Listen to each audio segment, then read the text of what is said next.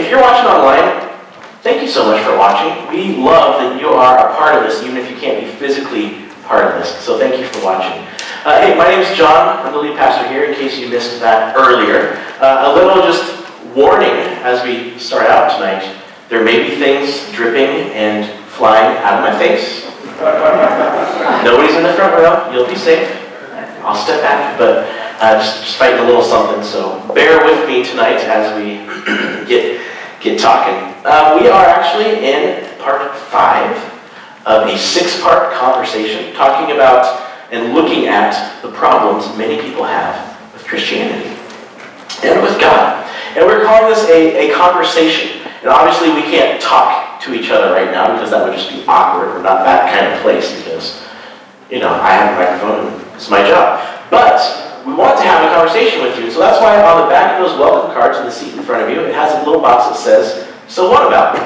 If you have a question about anything we're talking about tonight, Uh, maybe it's not about what we're talking about tonight, but something that pops in your head as we're talking, write it down, and then after service, go to the info table and drop that little piece of paper into the, the wooden box you see there, and we will uh, continue this conversation this week through email. If you're online, you can do the same thing. Right under where you found um, watch online, there's a little section that says ask a question. You can do the same thing there. Now, before we get going, I wanted to remind you one thing that I forgot to mention when we talked about our For Salem Challenge this month. When you're wearing your Saturday For Salem gear, take a selfie of yourself. That's taking a picture of yourself, in case you're not really aware of the selfie thing. But take a picture of yourself, post it somewhere on the internet, like Facebook, Instagram, whatever, and at the end of the month, we will have a drawing of people who posted their For Salem selfies. There's Saturdays For Salem selfies. That's what we're calling it from now on. And we'll have a drawing at the end of the month, and you will win an awesome gift card. All right? That has nothing to do with what I'm about to talk about. I just want to make sure you knew that you could get free stuff by advertising for us for free. Okay? Don't worry, we'll get there. You guys are waking up. It's okay. You missed an hour. You'll be fine. So we are in the middle of a conversation, actually near the tail end of a conversation about people's problems with God, with Christianity. We're following this book. Uh, it's kind of our rough template, The Problem of God by Mark Clark. And we really think this is a great book, a great conversation starter, and maybe you've had questions, and there's a lot in this book we've used as a template, like I said, but there's a lot in here that obviously I wasn't able to cover. And so what we want to do, we got copies of this book. We got thirty copies of this book, and we want to give it to you. So if you are interested, where you could do a suggested donation of five dollars, that's our cost for these books, but definitely not required whatsoever. But we have these books in the lobby. You can get a free shirt and a free book today. Aren't you glad you showed up? Yeah. See, if you're watching online, can't do that, can you? So, anyway, uh, these books are available in the lobby after service. The Problem of God by Mark Clark. And one of the things we've, one of the main things we've been saying in this series is we've talk, been talking about the uh, proof for the existence of God, why there's evil and suffering, that type of thing. And what we've agreed to do, you guys never told me you agreed to it, I agreed for you, is that we're going to follow where the evidence leads, not where we hope it leads. Because we all have this, we all have a predisposition to believe one thing, we want to believe one thing, but sometimes evidence points the other way. And so we could either bury our head in the sand and just be like, no, no, no, no, I don't care about that evidence, or we could just look at the evidence for what it is, measure it, weigh it, and see where it leads. And then let that either reinforce what we believe, or maybe change a few things about what we believe. So this week, we are going to talk about hypocrisy. Aren't you glad you're here? In fact, here's the thing. For many people, the greatest proof against God's existence is the behavior of Christians. For many people, the reason they don't believe God exists, the reason they don't believe Christianity is worth anything, is because of the behavior of people who say they follow Christianity. In two thousand seven, the Barna Group, which does all these research things and does all these polls and whatnot, uh, in two thousand seven, the Barna Group did a poll asking people who were not Christians, why have you rejected Christianity? None of the top six answers were about evidence. So we've been, we've talked about the scientific evidence for the existence of God, um, we'll, we'll talk about later, um, proof of the resurrection, all that kind of stuff. Like none of these, none of their arguments for not believing Christianity had to do with evidence. All had to do with Christianity. Christianity, how they see Christianity. In fact, the top three reasons people rejected Christianity was one, anti-homosexual. The church is seen as anti-homosexual. It's seen as judgmental. And they see Christianity as hypocritical. Had nothing to do with evidence. Had everything to do with how they see either the Christians they know or the Christians they see in the media acting. And the way they see them acting makes them believe that there is nothing to this Christianity thing. Because either they're acting exactly the same as everybody else, or maybe they're even acting worse, because they say they believe something, but their actions are saying something else. It's almost like, you know, Jesus is cool, you know, I, maybe there's maybe there's God, maybe there's not, you know, Jesus was a good guy, but his followers, I don't want to have anything to do with that group. Why would I want to be labeled with them? So the, the way they see Christians living makes them not want to even explore Christianity. And then it's made even worse by public scandals and the abuse of hypocritical church leaders. In fact, just this week, one of my one of the, the pastors that inspired me to maybe venture out and be on my to start a church altogether and start it from the ground up, the, the report just came back that it was most likely that he did, you know, harass people and abuse people and misuse his power. It is, we just see it almost every month, a new uh, popular pastor getting in trouble for basically being a hypocrite. I mean, maybe, you know, maybe this hypocrisy thing is one of the big reasons why you left church the first time. Maybe it's it's the reason why it took you a while to be like, you know what, maybe I want to try church again. Maybe not. Maybe you're watching online, and the reason you're watching online is because it's safe, because the hypocrites can't get you. I don't blame you. I'm actually really proud and encouraged that if that's your story and you're here, or even you're watching online, that takes courage, I think. Because somebody who said they were a Christian, or even a, a church group of leaders, hurt you in some way. See, now that's just individuals, right? But it, it gets worse. Aren't you glad you're here on this sunny day? See, that's how individual Christians act. But what about all the atrocities committed in the name of the church, committed in the name of Jesus, committed in the name of Christianity, the Crusades, the Inquisitions, the witch hunts? See, obviously, the hypocrisy of Christians and the church is one of the biggest problems of Christianity. So what do we do with all of this? Well, it's easy. If you're a jerk, stop telling people you're a Christian. You're welcome. No, but really, why would anyone want to be a part of this group that's responsible for uh, the killing of millions of people, the the judging of, you know, half the... I don't know where I was going with that. Population. Half the population, sure.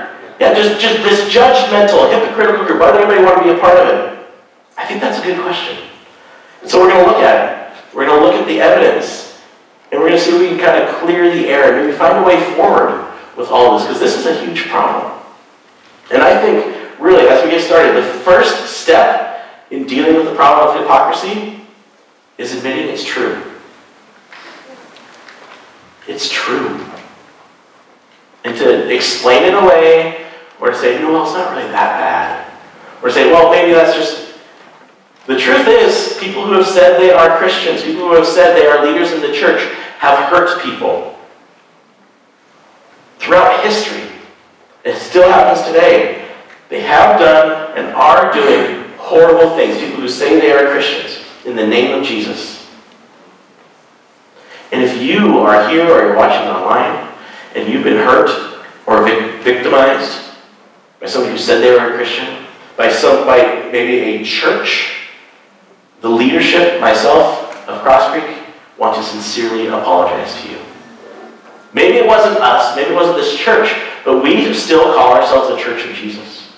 And I think we need to take responsibility for the hurt caused by people who have said, hey, I'm a Church of Jesus. So I want to ask for your forgiveness. I mean, we all need to take responsibility for the institutions that carry the name of Jesus. But I think we also... After we admit that it's true, I think we still need to move forward. I think we, well, we need to look at, why does this happen? Why is there hypocrisy in the church? There is, and it's a huge problem. So why? Well, first, many people in the church who are not actually Christians. Why is there hypocrisy in the church? Well, first of all, there's a lot of people in the church who are not actually Christians. And I'm not talking about people who are checking out church, checking out Jesus. That's that's awesome. We want you here. That's why we created a church for people who don't normally go to church. That's the whole point of Crosscreek, is to bring people who don't normally go to church to hear about Jesus. That's not what I'm talking about by people who are in the church that don't know Jesus. See, there are people in the church who claim to be Christians. There are leaders of churches who are living a lie. In fact, this isn't this isn't surprising. This isn't surprising to Jesus. He actually said this would be the case. And today, we're going to be talking, we're going to be going through the Bible a lot today. So if you brought a Bible, you can attempt to change, to turn there in your Bible and go to different verses. But we're going to have everything on the screen, so you don't have to, you know, get lost and that type of thing. But the reason we're going to be using a lot of, a lot of Bible quotes, a lot of Bible scripture today, is because I want you to see what the real Christianity is about. Not just maybe what you've seen in the news or what you've seen other people do with Christianity. Okay. But Jesus actually taught that there's going to be people in the church who are not Christians. He said, watch out for false prophets. They come to you in sheep's clothing, but inwardly they are ferocious wolves. By their fruit you will recognize them. Do people pick grapes from thorn bushes or figs from thistles? Likewise, every good tree bears good fruit, but a bad tree bears bad fruit. A good tree cannot bear bad fruit, and a bad tree cannot bear good fruit.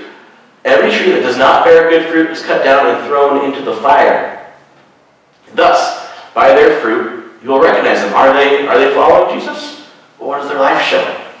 How do they treat other people? Do they follow Jesus' law of love, to love their neighbor as themselves? You can tell by their fruit. He goes on. Not everyone who says to me, Lord, Lord, hey, Jesus, we're cool. I go to church. I believe in God. You're, we're buddies, right? Lord, Lord, will enter the kingdom of heaven. But only the one who does the will of my Father who is in heaven. Many will say to me on that day, Lord, Lord, did we not prophesy in your name, and in your name drive out demons, and in your name perform many miracles? I mean, raise your hand if you've done all three of those. I mean, if we, if I got up here and said, hey, let me tell you the story about this, this person I healed just by praying for him, and no, there was this guy who who seemed to have a demon, and I just said, get out in the name of Jesus, and they fled. I'm telling you all these stories. Like, man, he must really be a good Christian, right? Who, that guy? Well, that's what they're saying. We were the elite, Jesus. We did all these things in your name. It wasn't for us. We were all about God's glory. Then I will tell them plainly, I never knew you.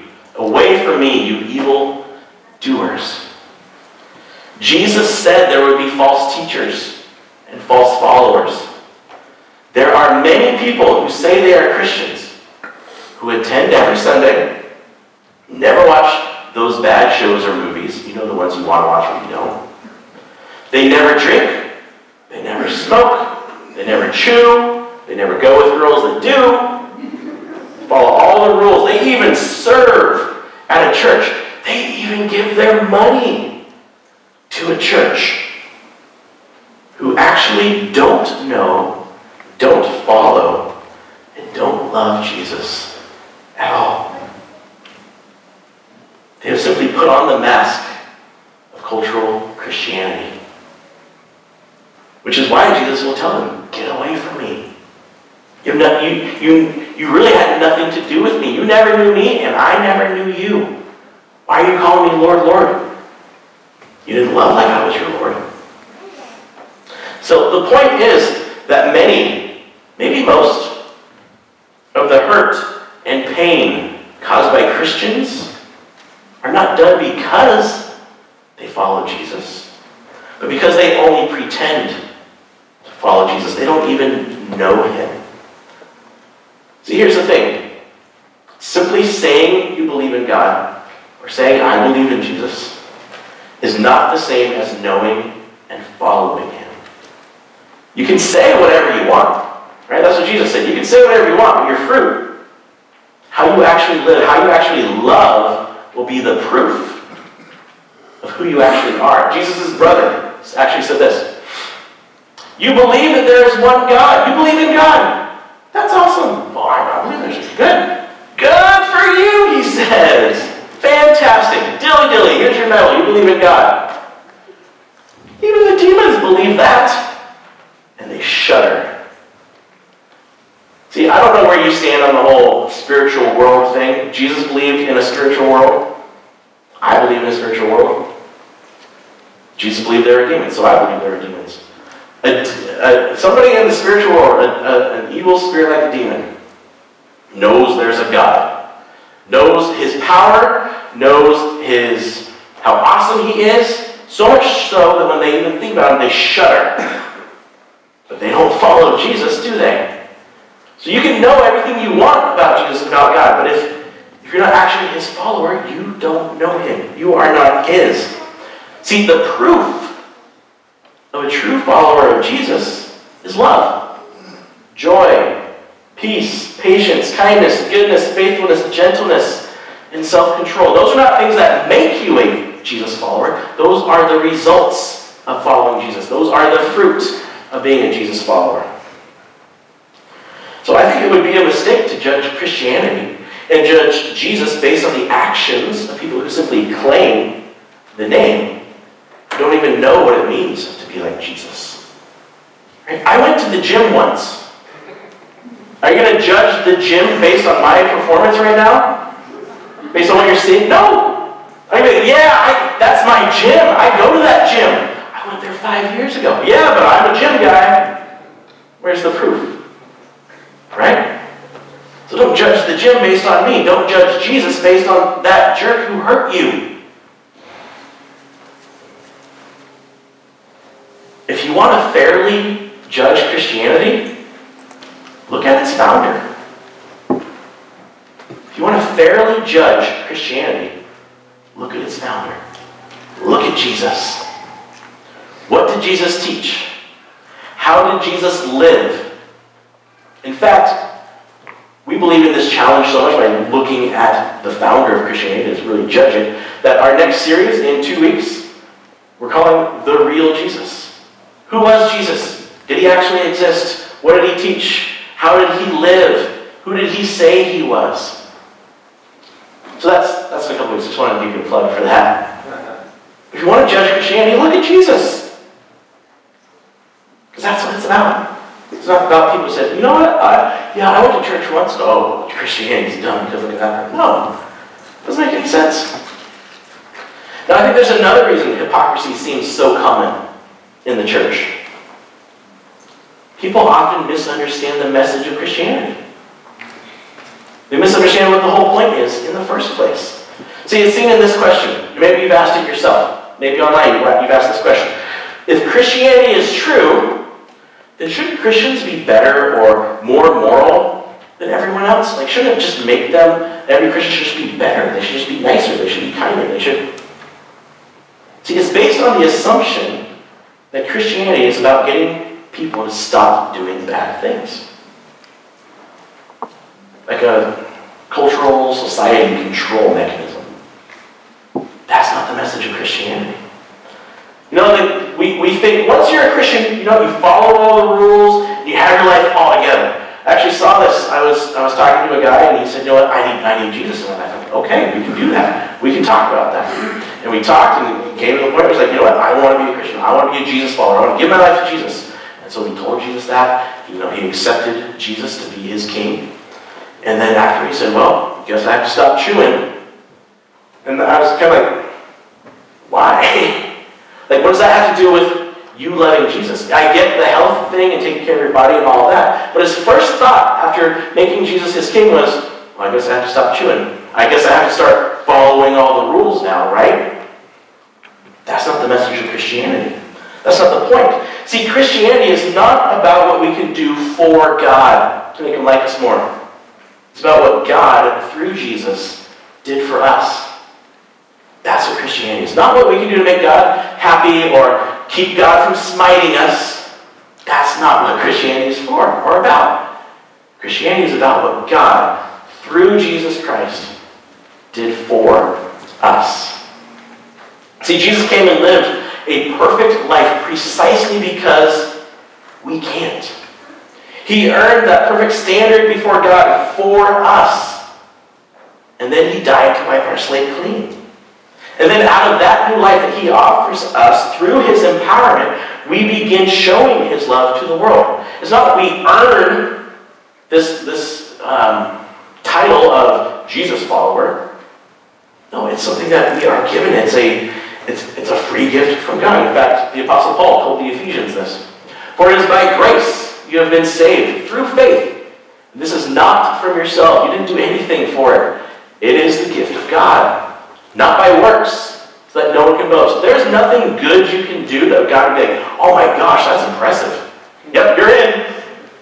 Good job. No. For we are God's handiwork. He made us.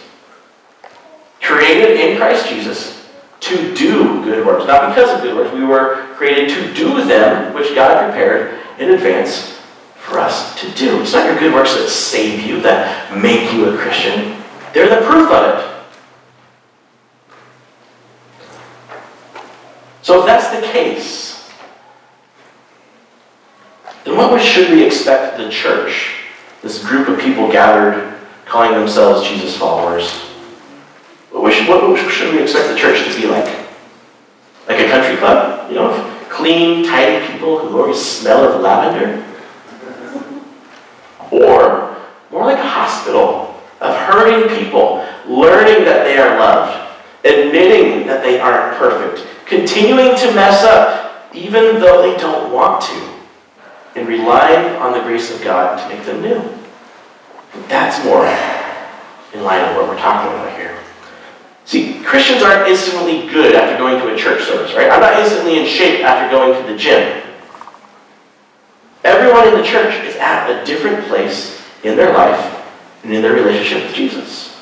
In the, in the book, The Problem of God, Mark Clark tells this uh, story of one Sunday at his church. His church was growing. They were running out of, out of parking, and so people had to park on the street.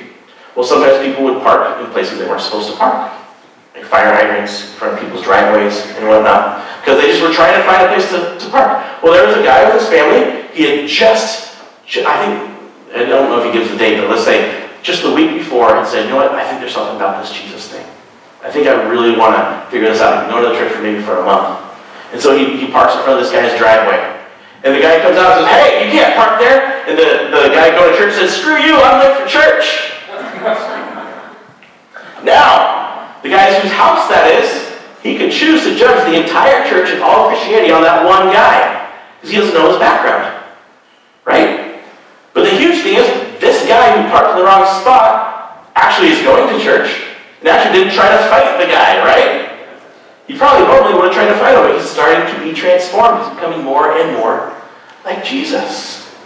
So we don't judge the merits of Christianity on how good is this person at this moment. Oh, they say they're a Christian. Well, how good are they? No, what we do is we look at from where did this person start? How has their life changed since following Jesus? See the difference? So, for a review, why is there hypocrisy in the church? Why is there hypocrisy in Christianity? Either those claiming to be Christian are not actually Jesus followers, or they are ignorant of what it means to actually follow Jesus. And when we look at the history of Christianity, the history of the church, I think we can apply those two things, that history as well. We can apply it to the, the atrocities we see in church history, and we really only have... have time to look at one of those. Probably the most famous, the most um, used excuse of why there's a problem with Christianity, that's the Crusades. And why the Crusades? This, this holy war where Christian soldiers went and slaughtered millions and millions of Muslims and Jews in the name of Jesus.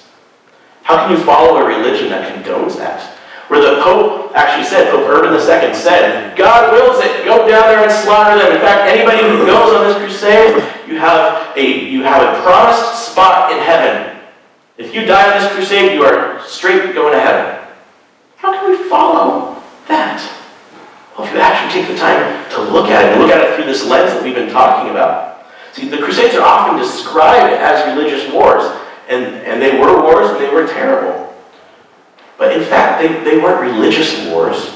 They were nationalistic, geopolitical wars draped in the trappings of Christianity. Yes, their culture was Christian, and they used Christian words to get people going, but it was not about spreading Jesus' love at the edge of a sword. They had, these crusades had nothing to do with the teachings of Jesus. They were for the expansion of, or the defense of, European rule. See, this idea goes back to the three hundreds, when Christianity was absorbed and then hijacked by the Roman Empire. You heard of Constantine adopting Christianity as the as the religion of the of the empire, and he he created the Holy Roman Empire, right? Because it's a Christian empire. What was very, very Roman, they still loved killing people. It was very, very empire, still loved being in control and spreading that control, but it was not at all holy. It had nothing to do with Jesus. They were allowed. So they what they did is they expanded their rule under the guise they were spreading the love of Jesus at the edge of a sword, which of course goes completely against what Jesus said his kingdom would be. Here's what Jesus actually said. Jesus said, "My kingdom is not of this world." Let's let's remember that in twenty twenty as the as the politics start going again. Okay, can we just agree to do that, please? Maybe read this verse once a day. Jesus said, "My kingdom is not of this world. If it were, my servants would fight to prevent my arrests by the Jewish leaders. But now my kingdom is from another place." What else did he say? "But I tell you, love your enemies and pray for those who persecute you." Does not sound very much like the kingdom of heaven the Crusaders were fighting for. In fact, Jesus' kingdom is not about war, not about killing. Jesus' kingdom is about transforming lives through his love. That's the point of Jesus' kingdom. See, killing people, I think even verbally fighting with people in order to get them to become Christians is the most anti-Christian thing I can think of. That doesn't make any sense. Where, where the... the The man we worship as God, the one who started Christianity, Jesus Christ, said, "Turn the other cheek. Love your neighbor as yourself. My kingdom is not of this world." Then why would they be killing people to spread Christianity? Because they didn't know what Christianity was about. They wanted power. The Crusades were not about spreading the love of Jesus. They're about spreading European power under the guise of Christianity. That's just one example. So where does this lead us? Think here. If you have a problem with hypocrites in the church, or hypocrites in general, you're in really good company. Here's what Jesus said about hypocrites. "Woe to you, teachers of the law and Pharisees, you hypocrites!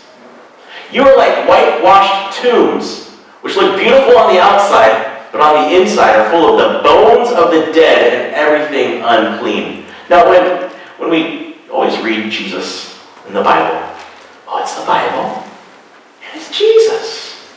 So he's saying, you know, woe to you, Pharisees. He's soft, he's gentle, right? Gentle Jesus.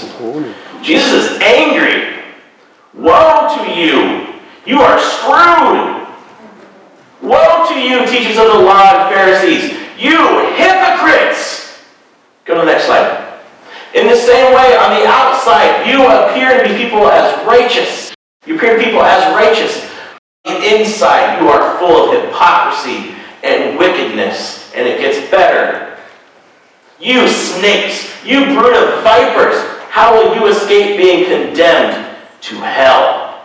Holy cow, that's Jesus? Yes. Jesus is not a fan of hypocrisy. In fact, Jesus hates hypocrisy. But he died for sinners. Jesus hates hypocrisy. But he died for sinners. Now, if you have an active conscience and you're a Jesus follower, I want I just want to pause really quick. I think this could be very condemning. If you do occasionally slip into sin, or you still have some habits or issues Jesus is working on, and you say, "I'm a Christian," You're not a hypocrite. You're not a hypocrite. See, you are allowing Jesus to transform you. So go easy on yourself. Remember a, a few weeks ago we talked about, it's about progress, not perfection. In this life we will never be perfect, but we can see transformation. We can see progress. You aren't pretending to be something you're not if you're being honest about your need for Jesus' transformation. Does that make sense? Good. Let's get back to the hell and brimstone. See, you're not a hypocrite if you're being honest about who you are. See, hypocrite comes from the, the, the word in Greek for actor.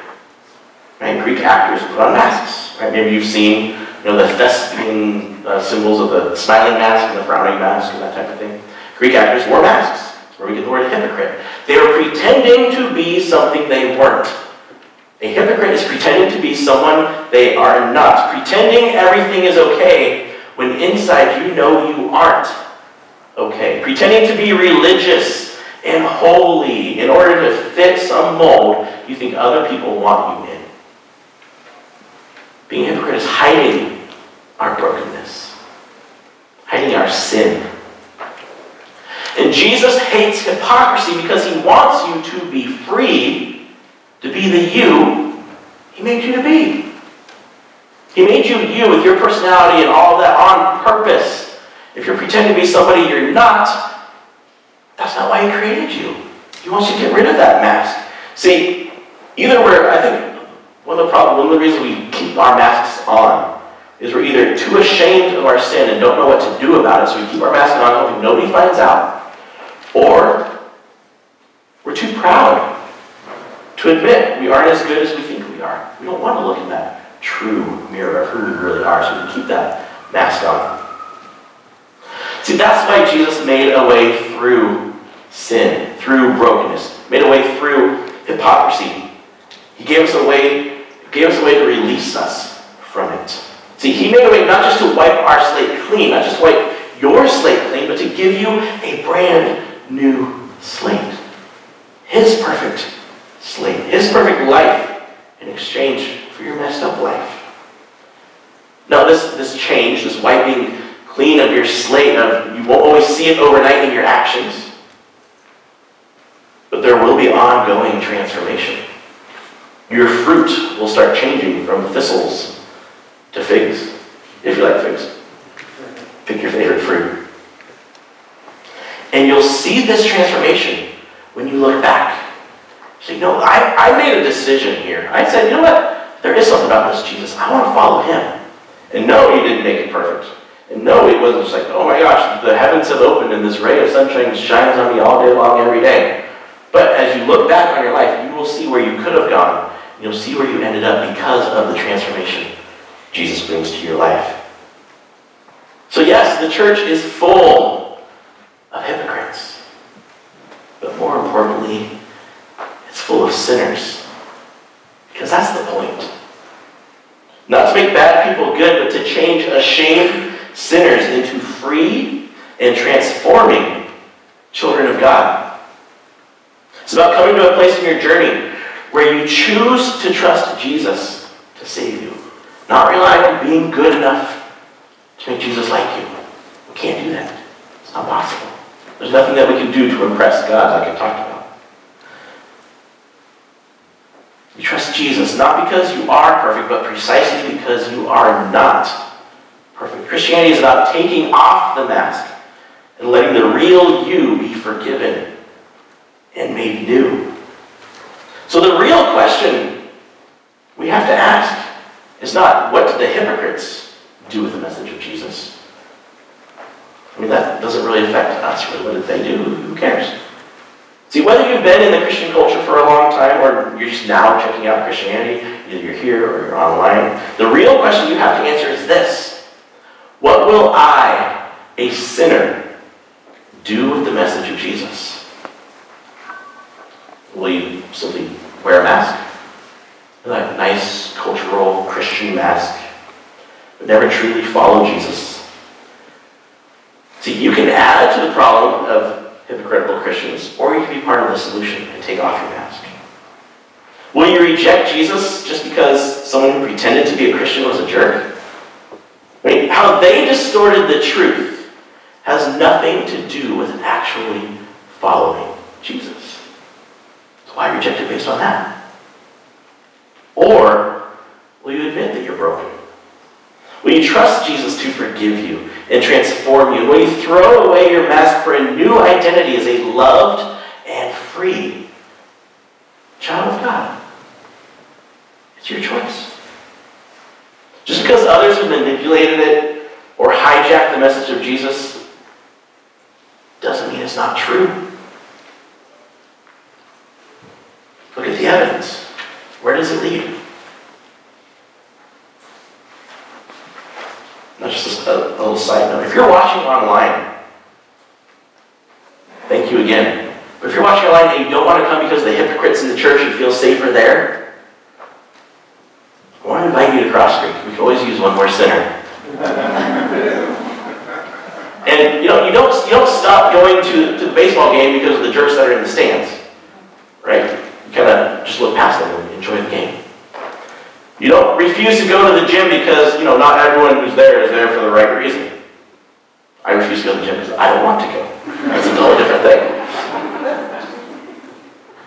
So, maybe we shouldn't refuse to go check out a church or come back to a church just because we're afraid there might be some hypocrites there. There are!